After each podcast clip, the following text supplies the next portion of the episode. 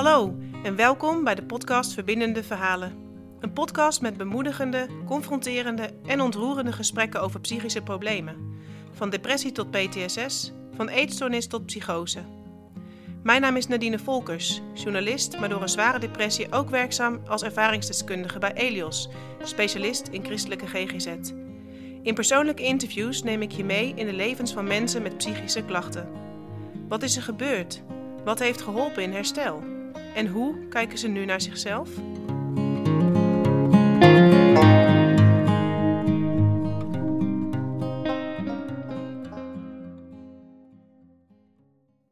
Maaike, welkom. Fijn dat je er bent. Ja, dankjewel. Leuk eh, om hier te zijn. Ja, en fijn dat je je verhaal wil delen. Ehm, jij leeft met een uh, bipolaire stoornis. Hoe ziet je leven er dan uit? Ehm, ja, eigenlijk, uh, ik denk zoals uh, het leven van heel veel andere mensen. Ehm, ik heb een baan, ik ben getrouwd, ik heb een, mooi huis.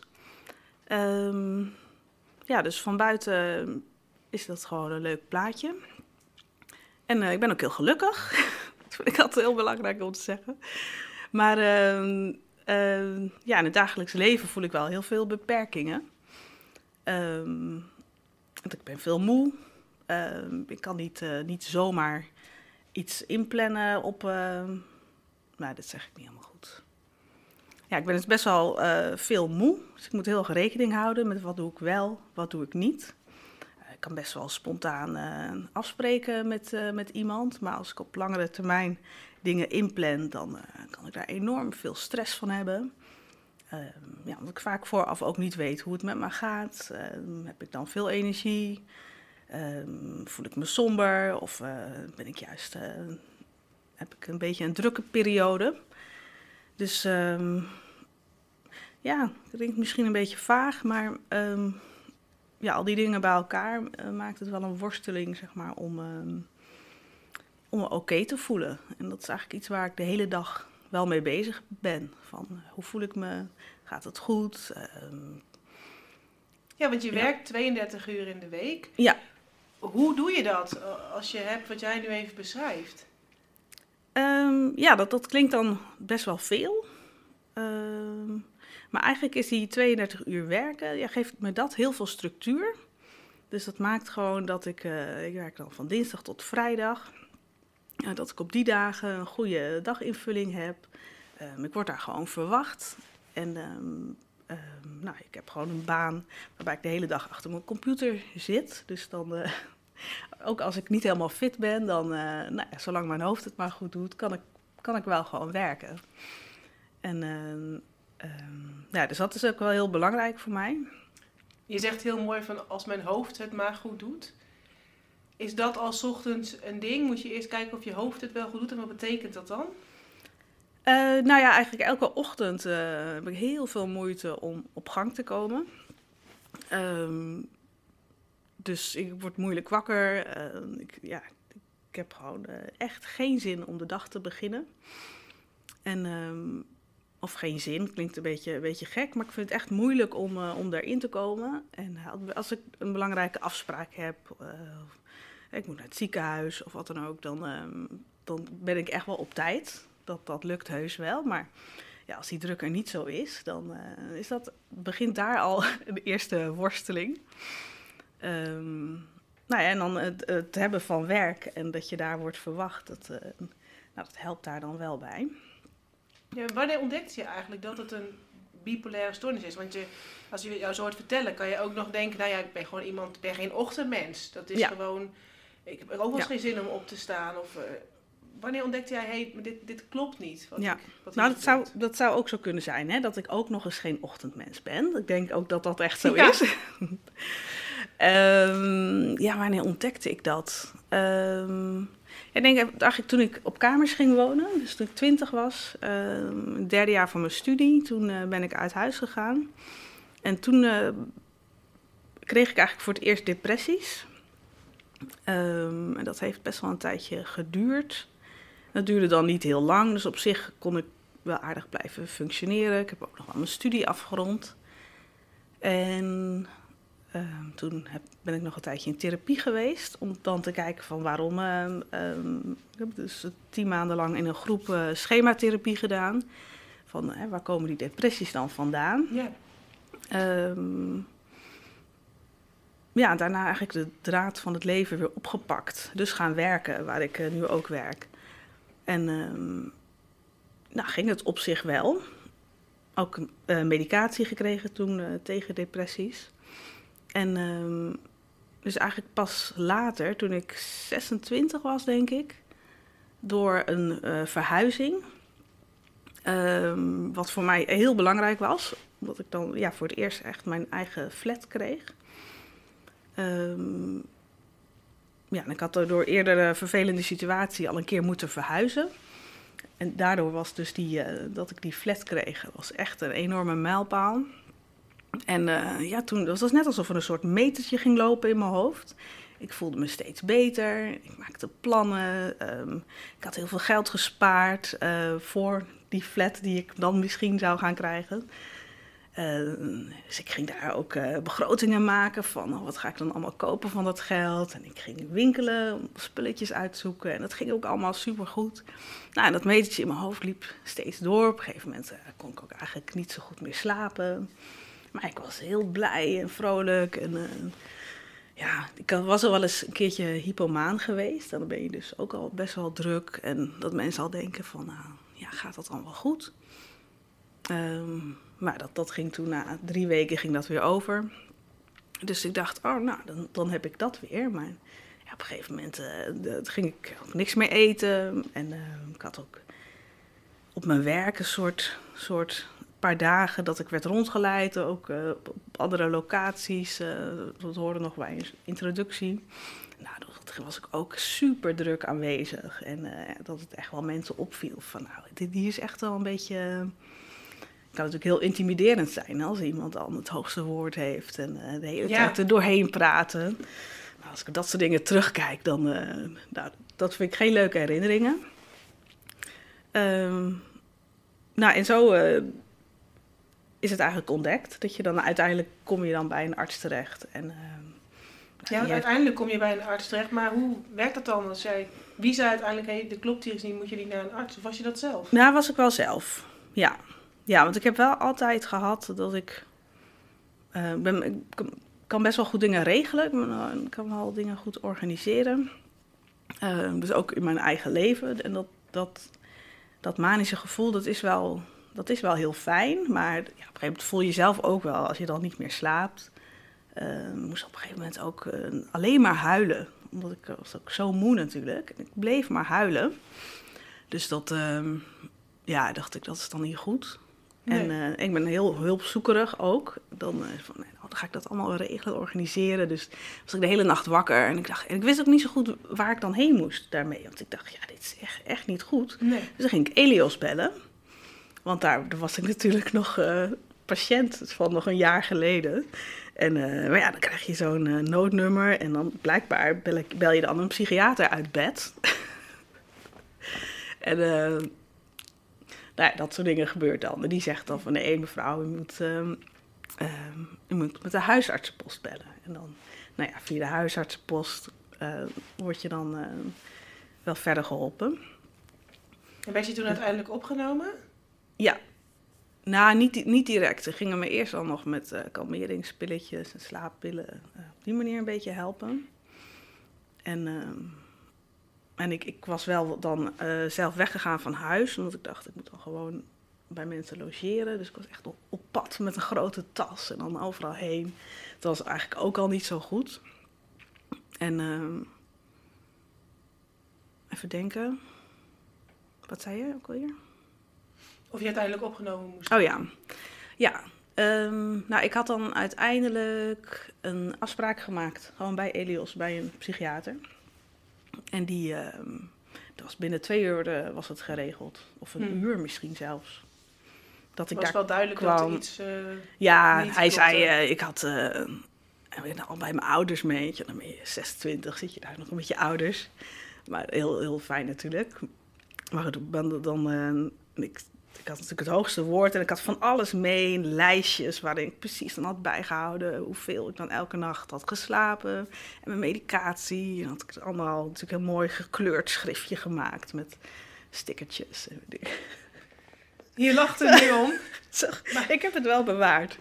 Ja, nou, ik ben heel creatief, dus dat komt er dan allemaal uit. Ja. Dus dat liet ik dan allemaal zien. En ik had al die medicijnen mee. En dan zei ik, ja, en dit en dat. En dat, ja, dat gedrag is natuurlijk gewoon heel, eh, heel duidelijk voor zo iemand. Dus, en sowieso natuurlijk dat je jarenlang al die depressies hebt gehad. Ja. En eh, ja, pas als je dan een keer manisch bent geweest, dan, eh, ja, dan kun je die diagnose stellen. Wat heel prettig is, want daardoor... eh, nou, ik ben dan opgenomen geweest. Dat, dat heeft natuurlijk wel geholpen.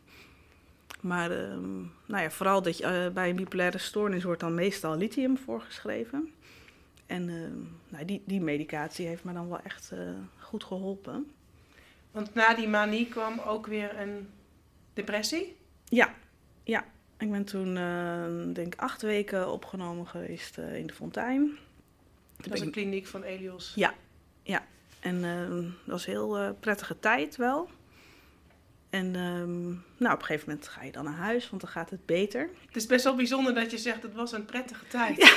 Ja, maar dat komt dan door als je je dan zo goed voelt. En dan, ja, eerst heb je natuurlijk, is het wel onveilig, want dan ben je zo helemaal manisch. En dan, eh, je, wil, je hebt echt wel hulp nodig. Maar als die hulp er dan is, ja, dan, je, ik voelde me wel gewoon nog steeds heel prettig. Dat, eh, ja, het is, het is een... Nou, jij kent zelf natuurlijk ook de, de ervaring met depressief zijn. Dat is natuurlijk echt heel naar. En Ja. dat heb ik natuurlijk ook meegemaakt. Ja, dan is het echt het tegenovergestelde. En dan, ehm,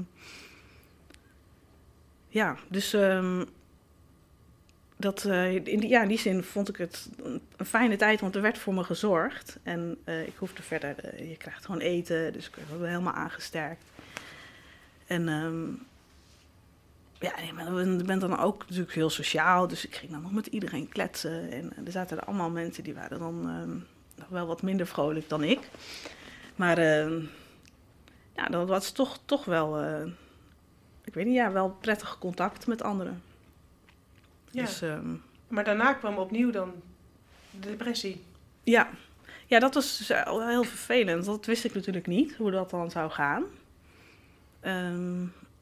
Dus ik was weer thuis. Nou, ik denk net een week of zo in mijn nieuwe woning. Die ik dus echt helemaal, eh, die echt heel mooi eh, had ingericht. Dat had ik allemaal al voorbereid in die weken ervoor. Dus mijn familie had de hele flat geschilderd en behangen. Vooral mijn vader had, nou, hij heeft echt heel veel gedaan. Ja, dan zat ik daar. Echt eh, een gouden muur. Een paars behang met roze bloemen. Dat ik echt dacht, oh, wat heb ik gedaan? Want ik was begon al een beetje depressief te worden. Dus ehm, ja, later was ik er overigens echt heel blij mee hoor, met die, met die flat. Maar ehm, nee, het was dus vier weken, denk ik, dat ik nog thuis ben. Ik ben ook weer naar mijn ouders gegaan, omdat, ik het, eh, omdat het niet goed ging. En, eh, en toen mocht ik weer terug naar de fontein. Omdat je... Omdat ik Depressie depressief was, ja. ja. Dus toen ben ik er eh, volgens mij nog weer zes, zes of zeven weken Zo. geweest. Je hebt dus een, een ziektebeeld met best wel veel ups en downs daarin. Ehm, kun jij nog een moment herinneren dat je echt op je diepst zat? Ja, ja, dat is wel echt één heel specifiek moment. Ehm, ik ben, ik denk tien jaar geleden, ehm, voor het laatst zo'n episode gehad. Dus eh, ik ben twee keer manisch geweest. En bij die tweede keer is het wel wat anders gegaan, omdat ik nou, ook veel beter al wist ehm, wat ik kon verwachten. Eh, dus ik was toen eh, kort opgenomen geweest. Ehm, en toen kwam dus weer die periode waarvan ik wist van ja, waarschijnlijk ga ik nu weer depressief worden. En eh, toen heb ik dat echt wel op, op, op een dag ehm, echt die omschakeling gevoeld. Van oké, nu gaat het over naar die depressie. En nou, daarvan wist ik ook wel, ehm, eh, want ik kom er altijd wel weer uit. Dus die zin ehm, ja, is het niet hopeloos of van uh, dit gaat nooit meer over, maar wel dat je echt voelt van oké, nu, nu ga ik hierin.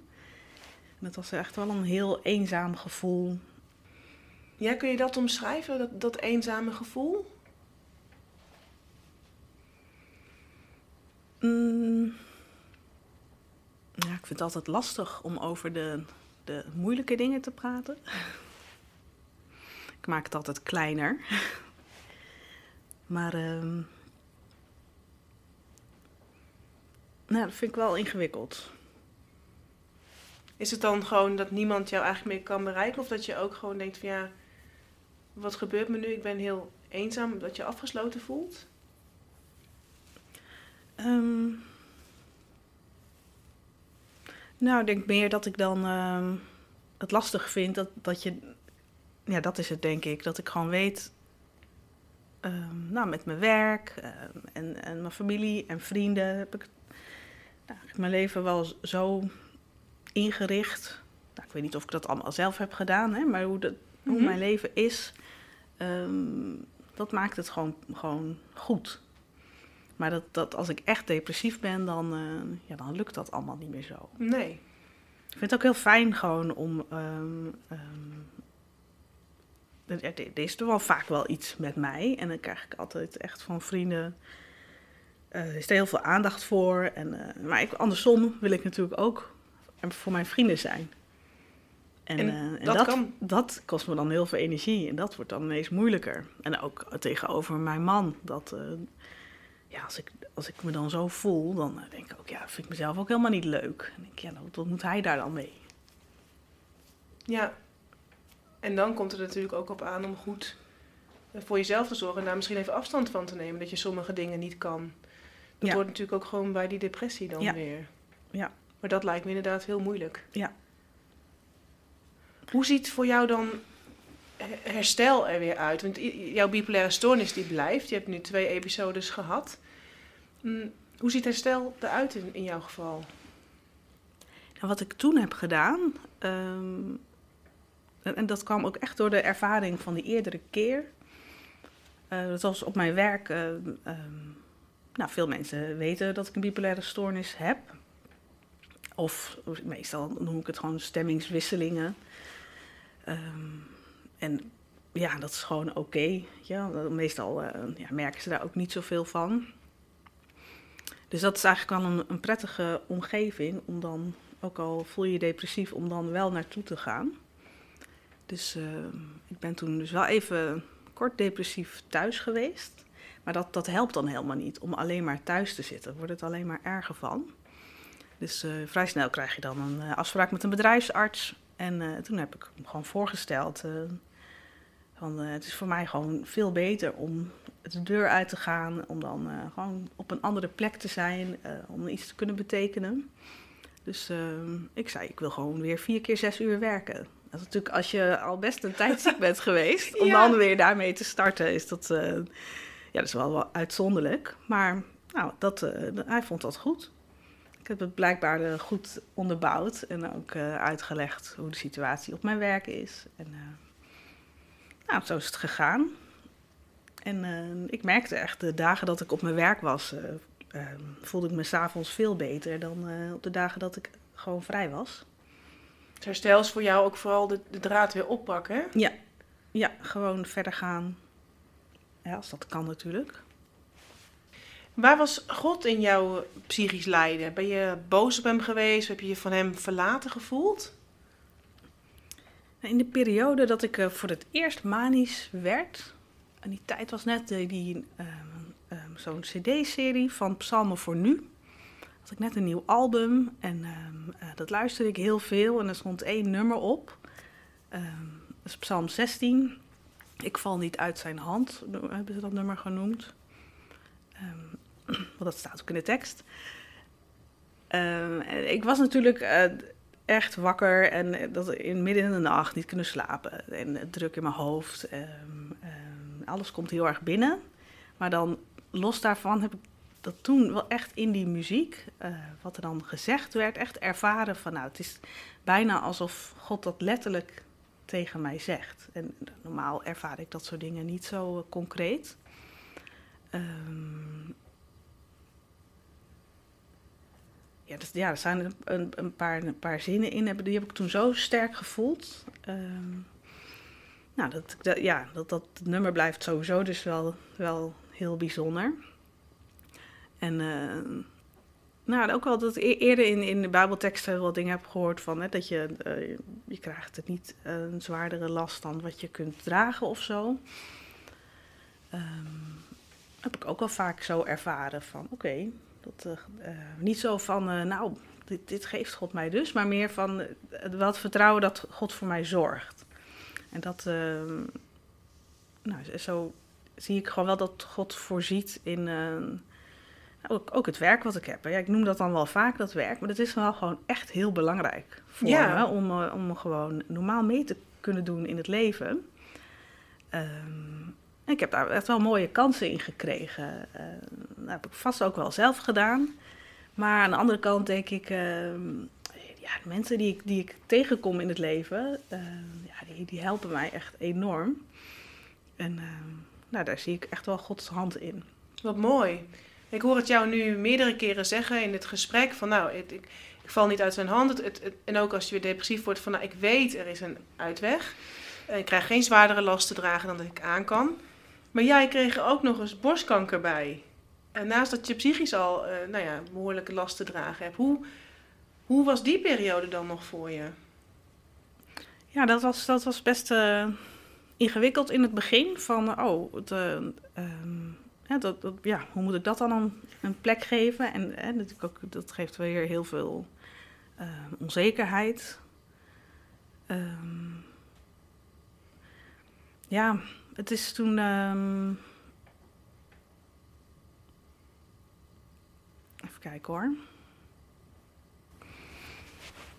Ik vind het zo ingewikkeld, omdat het dan zo... Uh, ik wil eigenlijk alleen maar vertellen dat ik het toen zo moeilijk vond... dat, dat ik dan weer beter was. En dat iedereen alleen maar de, zei van... oh, wat fijn dat je weer beter bent. En dat ik dacht, ja, hallo, ik, ben nog steeds, ik heb nog steeds een bipolaire stoornis. Ja, dus je, je, de, de uiterlijke kant, dat zien mensen dus heel makkelijk. Van nou, die borstkanker, je haar gaat misschien ja. groeien. Dat, dat is voorbij. Je hebt, heel, en er is gewoon zo ongelooflijk veel aandacht voor die borstkanker.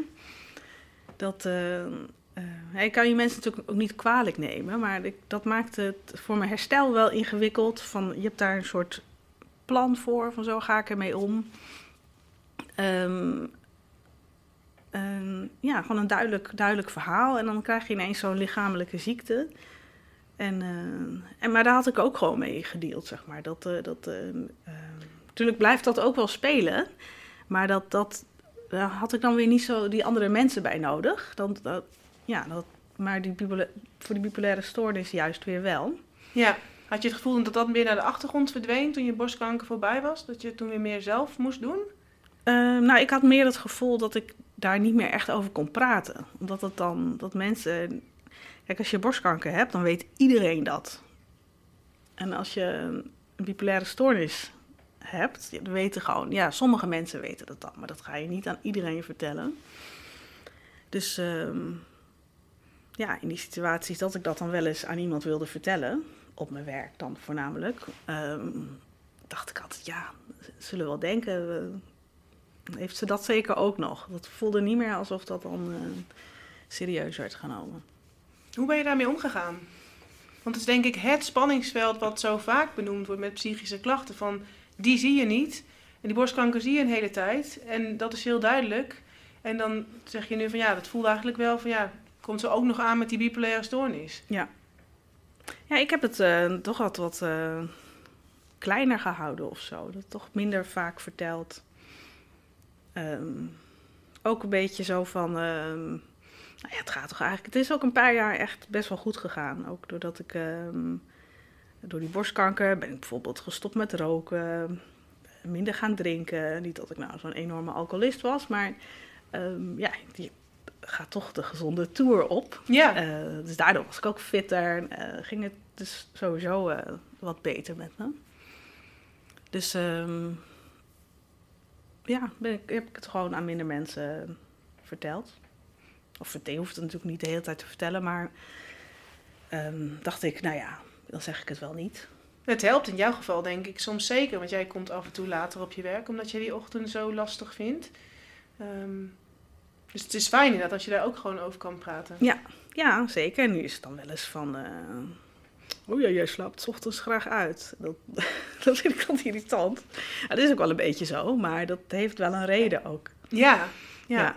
En uh, ja, ik heb nu ook... Uh, de, nou, met corona bijvoorbeeld kwam natuurlijk die bipolaire stoornis. nou, het was enorm lastig om... Ehm, ja, dat hele normale ritme ging weg. We echt wel een hele moeilijke moeilijke tijd gehad.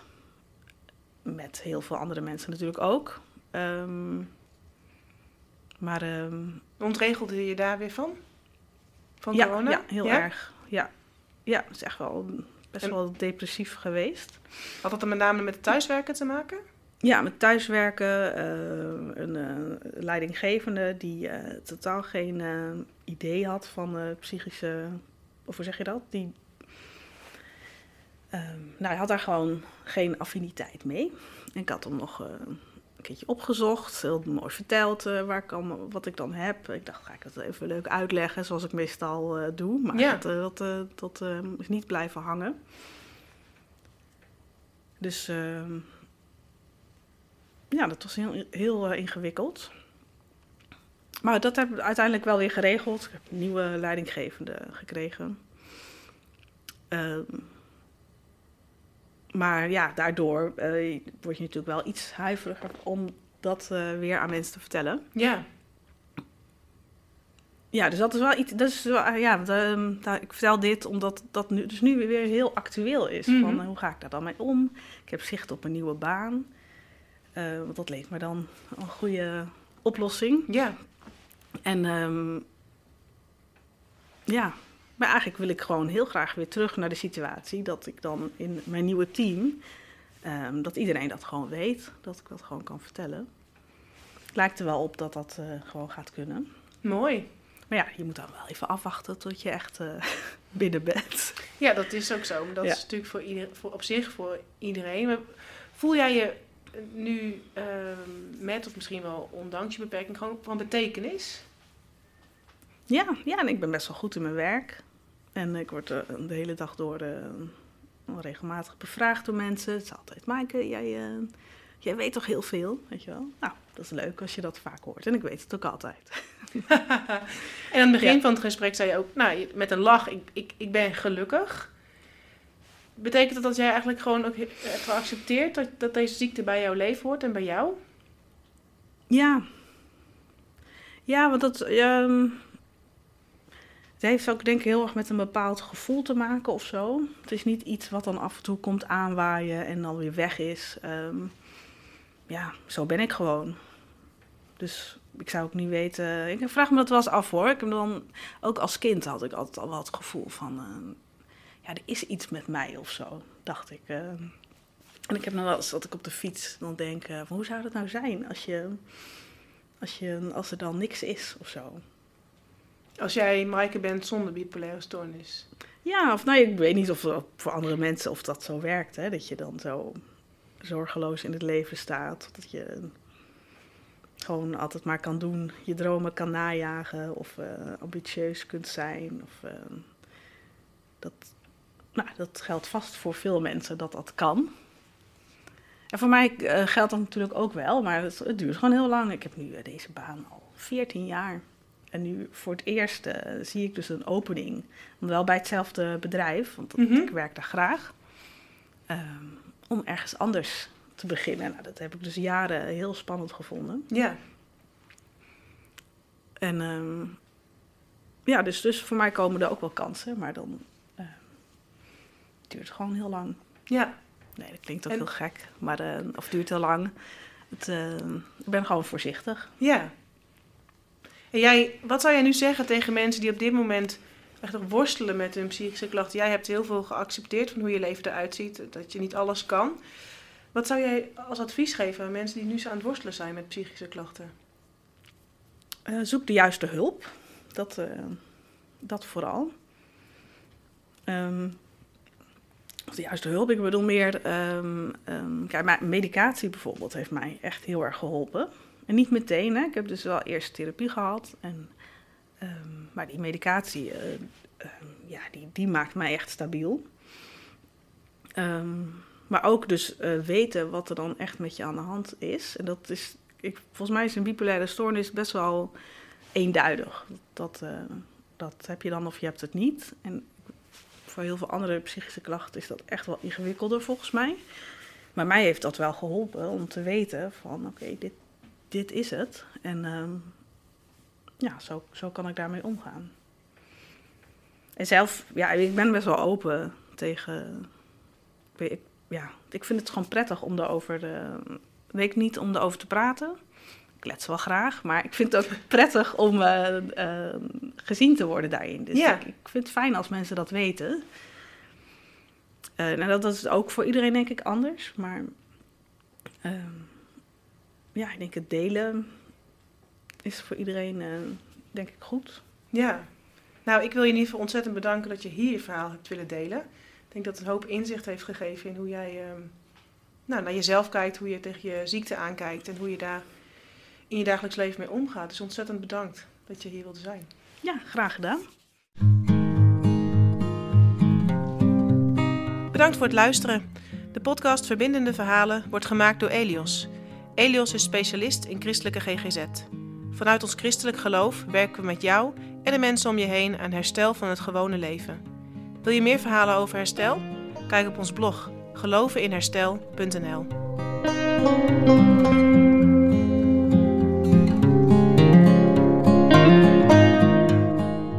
Wil je dat meer mensen deze podcast horen?